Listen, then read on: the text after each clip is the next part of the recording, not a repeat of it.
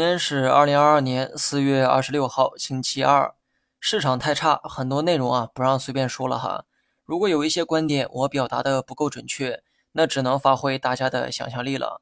昨天消息面只有一件大事儿，那就是央妈降低了外汇准备金率，目的啊是为了缓解人民币的贬值。那么有人问毛爷爷为何会贬值呢？那你得问问自己哈，当有更值钱的东西时，你还会拿着原来的东西吗？自从美元进入加息周期之后，美元的走强呢，几乎啊是确定的事情。把钱存银行里都有不错的利息，人们当然都愿意拿着美元。人们对美元的这个需求啊变高了，毛爷爷当然就会贬值，因为人们会卖掉毛爷爷换成美元。当然了，除美元以外的其他货币也会贬值，只不过毛爷爷贬值的比较厉害。毕竟人家呢都在加息，而我们还在降息周期。利差呢进一步扩大，也加剧了资本的外流。从漂亮国进入加息周期开始，毛爷爷的贬值是可以预见的，只不过没想到会在短时间内快速贬值。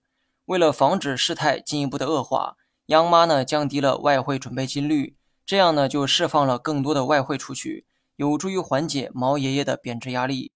中午的时候啊，我讲过一个重点，最近股市下跌的节奏与汇率刚好吻合。就连今天在盘中的节奏也十分吻合。那么受到消息的刺激，上午的毛爷爷小幅的升值，而股市呢也在走反弹趋势。而到了午后，毛爷爷出现小幅的回落，股市也走出了冲高回落的节奏。由此可见，毛爷爷最近的这个走势，很大程度上影响了股市的节奏。虽然央妈放出了利好政策稳住汇率，但是情绪面的修复啊，还需要一些时间。换句话说。即便毛爷爷后期能走出止跌反弹，中间呢也免不了起起伏伏的过程，而相同的节奏拿到股市也是同样道理。大盘肉眼可见的底部是三千点，现在呢跌破了这个位置哈，技术面没有了底部可以参考，只能等市场自行的构建底部。现在去猜底是真正意义上的猜，能不能猜对主要看人品。不要忘了我这几天一直在重复的那句话。不要在下跌过程中猜底，也不要在下跌过程中接飞刀。大盘五日线啊笔直朝下，在没有看到五日线走平之前，不要预期止跌。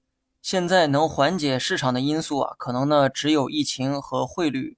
昨天呢看到某位专家说，疫情可能在五月上旬迎来拐点。假如说这个判断啊是对的，那么很多科技股的下跌可能也会在五月上旬迎来反弹。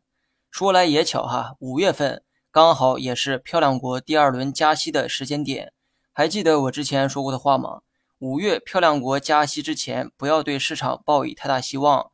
老美加息结束之后，可以再预期一波小反弹周期。